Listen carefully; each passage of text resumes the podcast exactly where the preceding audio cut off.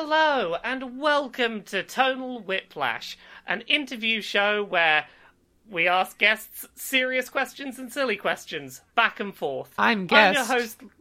Yeah, you're guest. Hello, guest. I'm Laura. I'm not guest. Who are you? I'm Left at London, guest, and I'm a singer-songwriter. You might recognize my music's. You might also recognize my internets, at Left at London on Twitter, and Instagram and everything. And, yeah, I don't want to go into an extensive history of my list of viral videos, because that not only sounds like horrible, but also sounds like vaguely ego-strokey, and I don't want to come off like that. But I will say, if I'm gonna stroke my ego for anything, it's gonna be for my own goddamn music, because yeah, exactly. Rather than those 6-second things where you laughed at a meme. Yeah. Though I feel like the world got smaller, I recall all of the days I've cried. Even if heaven doesn't take us, we try. Yeah, but for anyone who's not aware of your work, the way I would probably summarize it as, a lot of people might not know that they know you, but if you've ever watched Vine compilations, you've probably seen a Vine that had Left at London in it and then gone like, that's who that is. You know, if they were pointed out to you, you might know. But now you are a person who is on the internet, you make music, you do all sorts of creative things. Yeah. So yeah, we're gonna jump right in, and The concept is simple. I will ask you a somewhat serious question about your work, and then we will ask something that's a bit out of left field and silly. So we'll start off on the worky side. In terms of your creative work, do you ever get frustrated by people bringing up the old silly, jokey, viral video stuff when you're trying to do serious music things? One time I was doing a concert for like this art show, and somebody comes up to me and says like, hey, if you're not gonna do like, what was it, if you're not gonna do the Tyler the Creator impression, then I'm gonna be severely disappointed. And I said to him, prepare to be disappointed then. And I just kept performing. And I think I've never been like, if there's like a small chance that they're listening. So if you're listening, don't do that shit. like that was weird and I did not like it. But it's like, I always take my music is always created in a much different headspace than my comedy. It's always like, even though that I've said like in interviews that like I want to go about it with the same exact wit, that like my music, even my music comedy is made in a much different headspace than my music. And so it's like, like to put them together as if they're comparable is just straight up weird. Like, it's just like, that's total whiplash for you. Heyo. Yeah, it's not the kind of thing where you'd ever see yourself like creating a set that incorporated both comedy and your serious music. Like, they're just different things. I mean, creatively, like a set that includes comedy, sure, just because I have like the in between song banter. But like something that included like a comedy bit song, probably not ever. And that might change, who knows. Next question, slightly sillier one. How often do people just assume you're from London? The funniest one that I've ever gotten was JPEG Mafia, actually, who once randomly messaged me like, yo, how do you get the food in London to be so good? First of all, the food in London isn't good. Second of all, I am not even from London. And he was like, oh shit, what? And I was like, yeah, we met in Seattle. And he was like, oh yeah. And like, now, like we, like whenever he has a show in Seattle, we try to talk and stuff. And it's a cute little friendship. I like it. That sounds lovely. In terms of your music, like, how do you try and get yourself into the headspace of writing music? Do you have a process?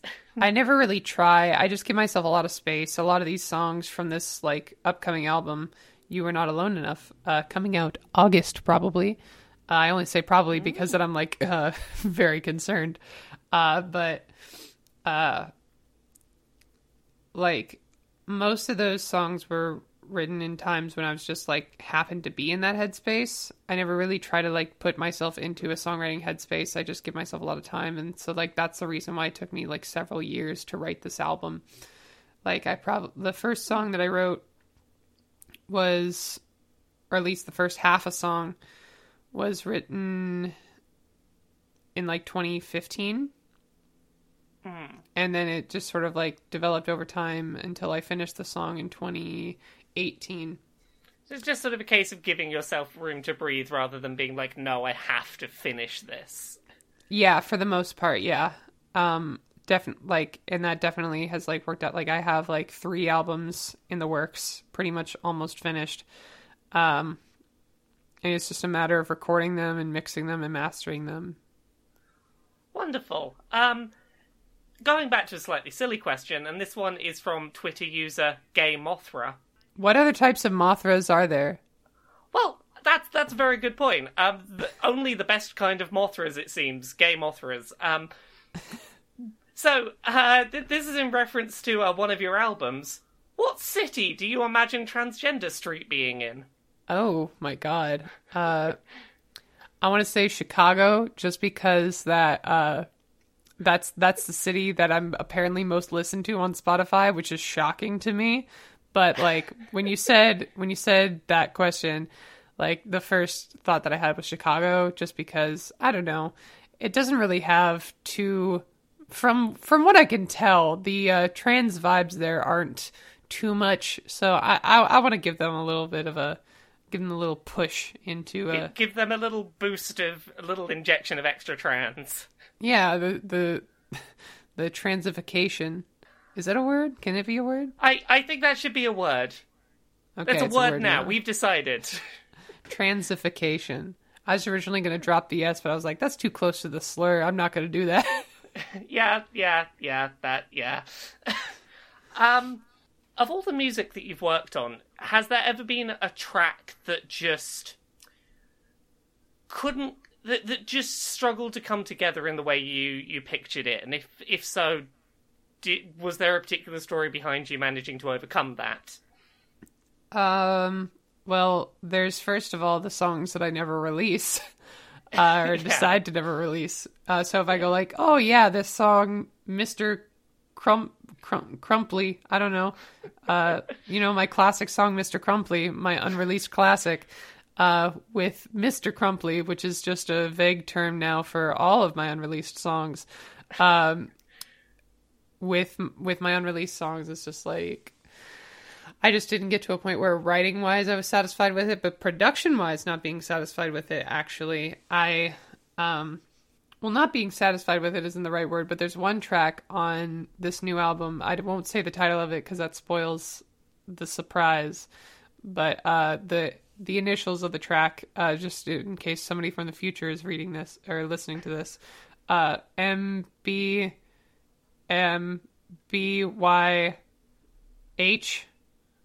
MBMBYH, which is not my brother Yand Hami, but.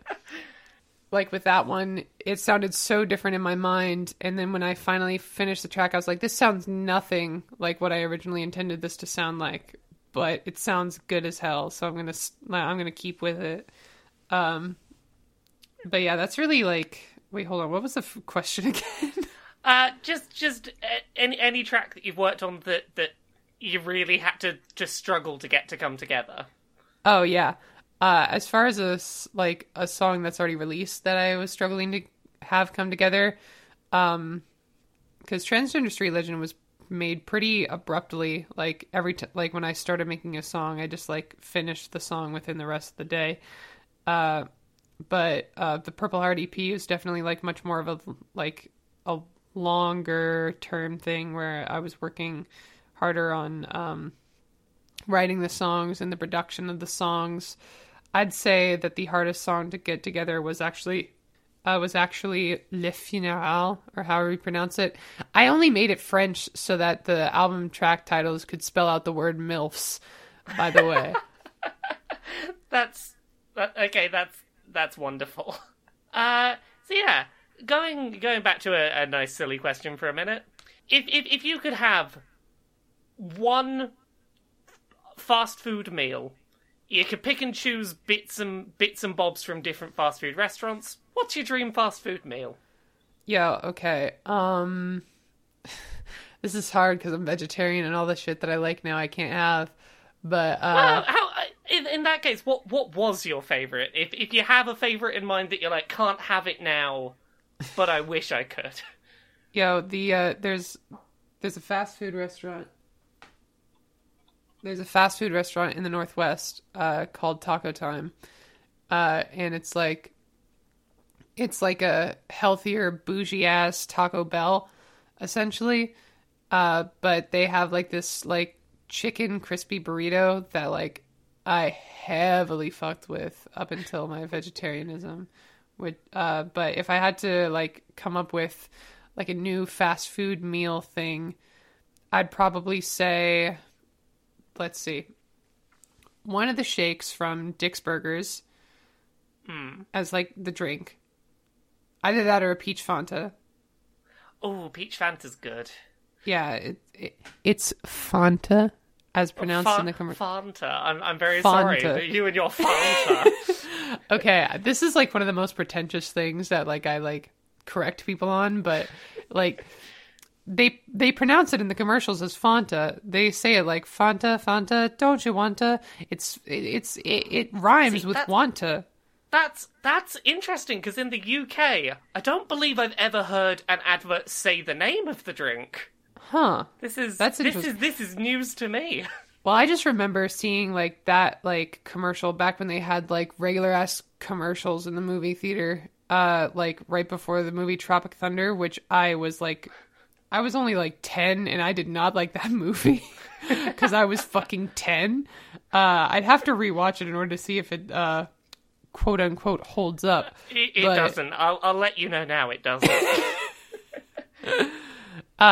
But what was I? Yeah, so fast food. Fanta. Shake from Dick's or peach Fanta. I can't decide. Then is it Wendy's that has curly fries? I believe they do, from my limited knowledge of American fast food places. Okay. Well, I'm going to say the curly fries from Wendy's, because I've had those a couple times. I don't normally like Wendy's, but those curly fries are bomb as like the side. Because honestly, if you're going to go with fries, like curly is one of the better options, just because that they actually like season the fries like with something else besides salt. Yeah. Plus, if you're going with sauce, like they've got a much better density for getting good sauce on them. Yeah.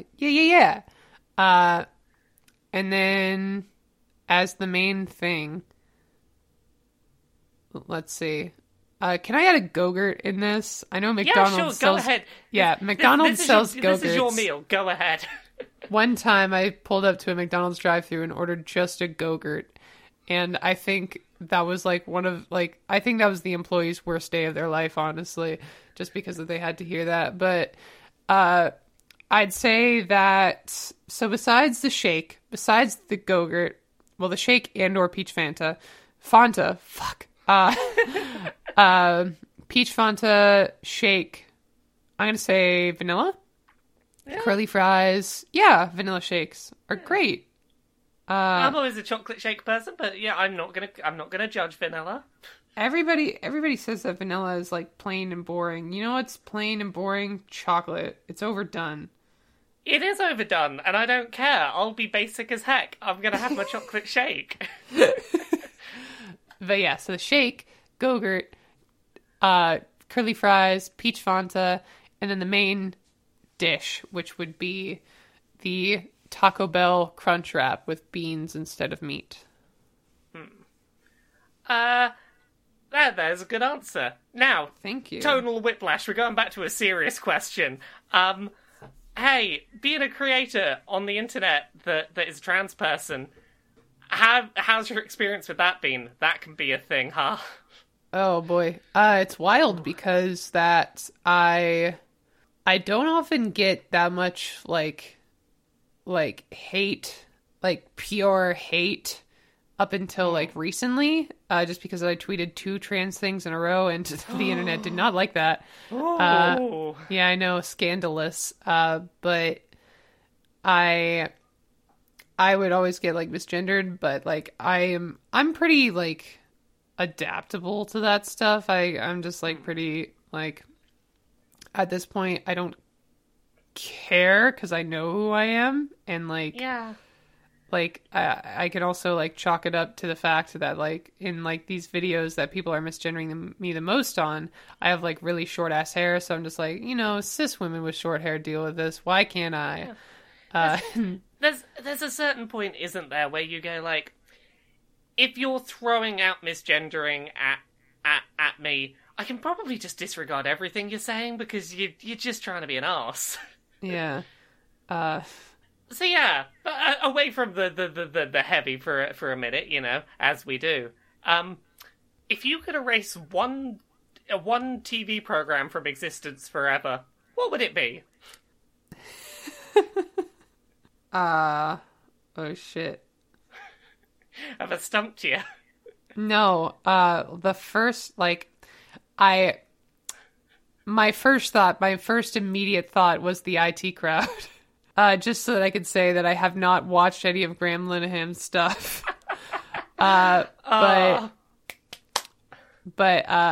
if I had to think about it even harder, I would probably I'd probably say Fox and Friends, just to be a little bit controversial in this bitch. Oh no, yeah. Are you suggesting you're not a big fan of Fox's brand of news? Whew. That's right. I said a political thing.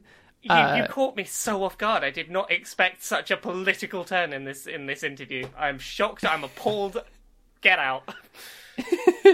It's funny because in my Twitter presence and stuff like that, I try to remain pretty apolitical, not because I think being political like is not important, but it's more just like I want to like give people space to sort of just like fucking breathe nowadays. Yeah.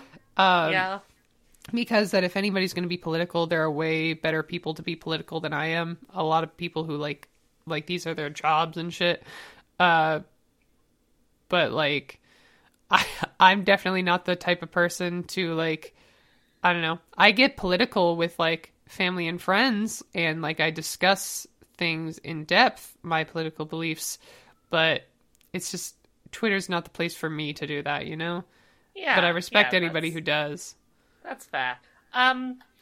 So, back onto the topic of your music, in terms of inspirations for your music and the sort of music you find influences you, like what are the bands that you enjoy, that you draw from?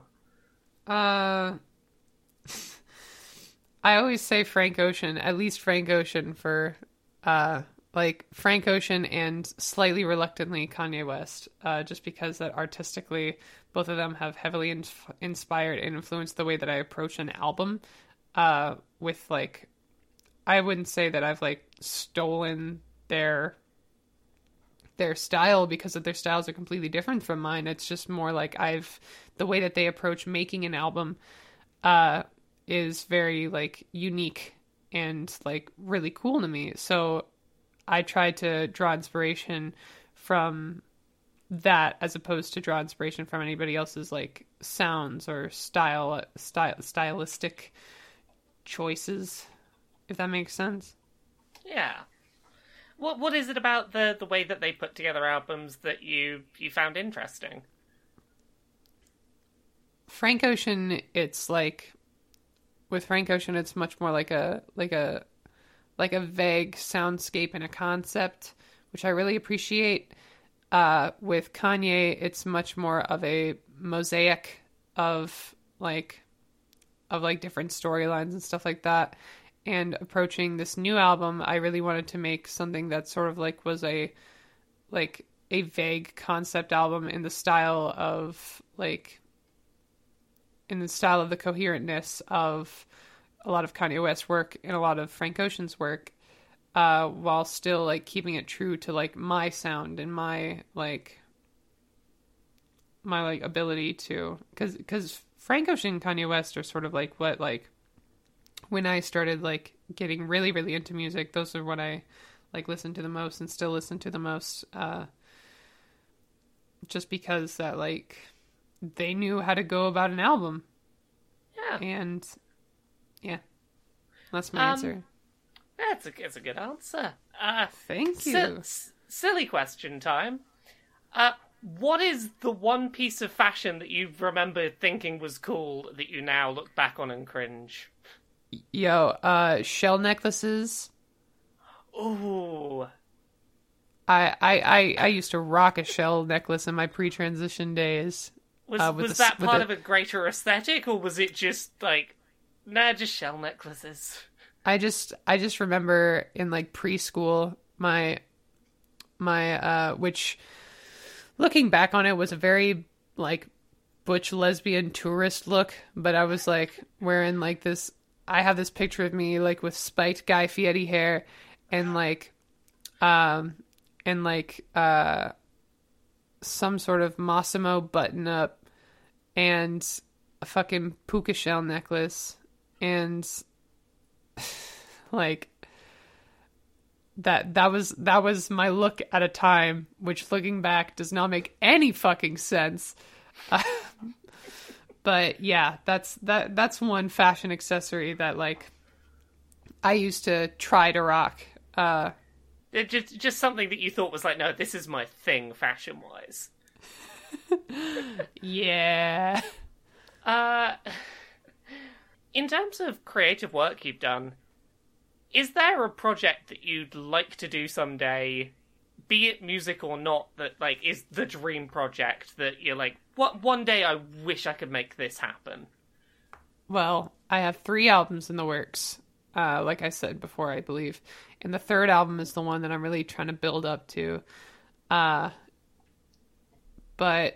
as far as other creative projects, I want to write a TV show. Oh, yeah? Yeah. Do you have any sort of direction for, do you have a concept you want to do? I have the plot and everything, but I don't want to share it here so nobody steals my fucking idea. Okay, that's fair. Can I get a sense? What sort of genre are we looking? It's like a dramedy, I'd say. Okay. Is this a thing that you think is conceivably you might get to do someday? Here's hoping. Here is hoping indeed. I would like to see what you could do with something long form. Silly question time. Is there anything that you were afraid of as a child that is just weird and tough to explain being afraid of? The Tony Hawk's Pro Skater 3 Neversoft logo.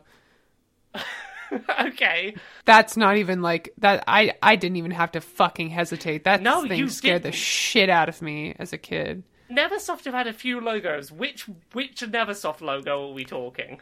So the Neversoft logo in question is specifically in the intro of Tony Hawk's Pro Skater 3. If you look up any playthrough, you'll be able to see it, but it's the Neversoft logo with the I as the O, and then there's a spike going through it. And essentially in the intro, I haven't seen it in a while, but I would always close my eyes during it. I would hear that guitar chord and I'd be no! But there's that Neversoft logo, and then there's a headless dude who's all stitched up below it, and then the eye sort of lands onto his head, and then his head is the eye, and then he skates around a little bit. Do you remember that? It now remember it, but I YouTubed it while you were talking about it, and yeah, it's a bit unsettling, huh? It was unsettling for I must have been 7 or 8 or something when I started playing that game. I must have been, but that's definitely the thing.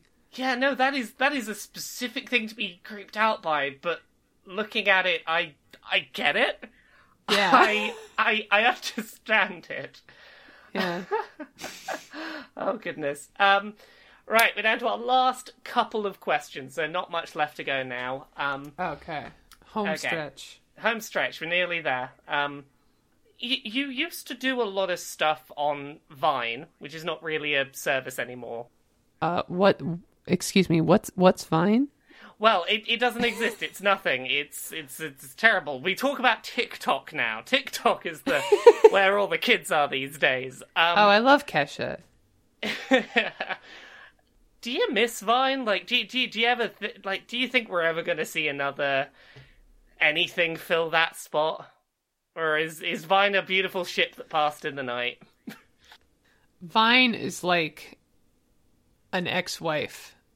For what I imagine an ex-wife to be, where it's like, you know, like, I may, like, occasionally think, like, damn, those days were good, but it's not like I'm gonna, like, call her up in the middle of the night and be like, hey, I think we need to talk, you know? Like, I don't expect myself to ever sort of, like, quote-unquote fill that void just because that I'm doing bigger and better things. It's like, if you genuinely think that my Vines are like more of value than like my longer form comedy, then like like if anybody thinks that, then I challenge you to actually watch my other videos, I guess, and listen to my actual music, I guess, because like I am not proud of those Vines like in any of the same ways that I'm proud of the Frank Ocean video or that I'm proud of Transgender Street Legend or anything like that.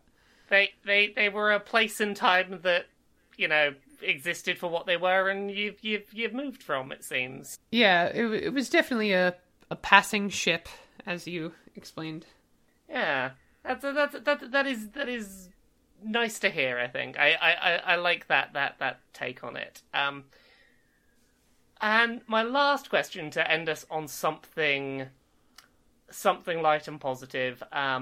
What's your favourite smell? My favourite smell? Yeah, do you have like a scent that you quite like? A smell that I like. The first answer that I had was X-rated, so I'm going to go with my second favourite smell. Probably... I want to say fried rice. Fried rice is always a good smell to me. Oh, that is a nice, clean, wholesome, good smell, and definitely better than what sounds like your first answer. I'm a lesbian. I'm a lesbian. I had to think about it. Oh no, I'm not gonna lie. My brain went the same place, but you know, like I'd come to a second answer afterwards. Yes, of course. Yeah. I love to eat both on the regular. Wonderful. Thank you so much for joining us. For anyone who hasn't experienced your work before, where should people go to find out more? Well, you can go to any of my social medias.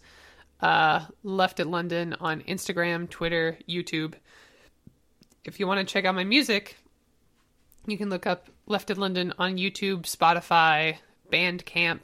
And if you buy it on Bandcamp, that's actually where I make the most money right now, is Bandcamp and like just general streaming. So if you either buy it on Bandcamp, which is name your price, I think minimum $4, I want to say.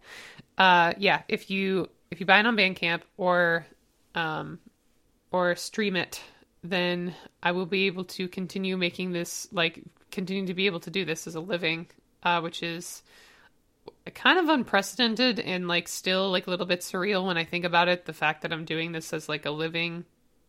But yeah, you're essentially all my boss, so don't fire me is what I'm trying to say. And then if you want my comedy stuff, I do shit on Instagram and Twitter. Instagram less often, but I'm trying to focus more on Instagram just because that Twitter is kind of hard to use in a sense, in more of the moral sense, I mean. But yeah, that's where you can see all my content. Yeah. Thank you very much for joining us. We will have another guest next episode. Thank you. Bye. Bye.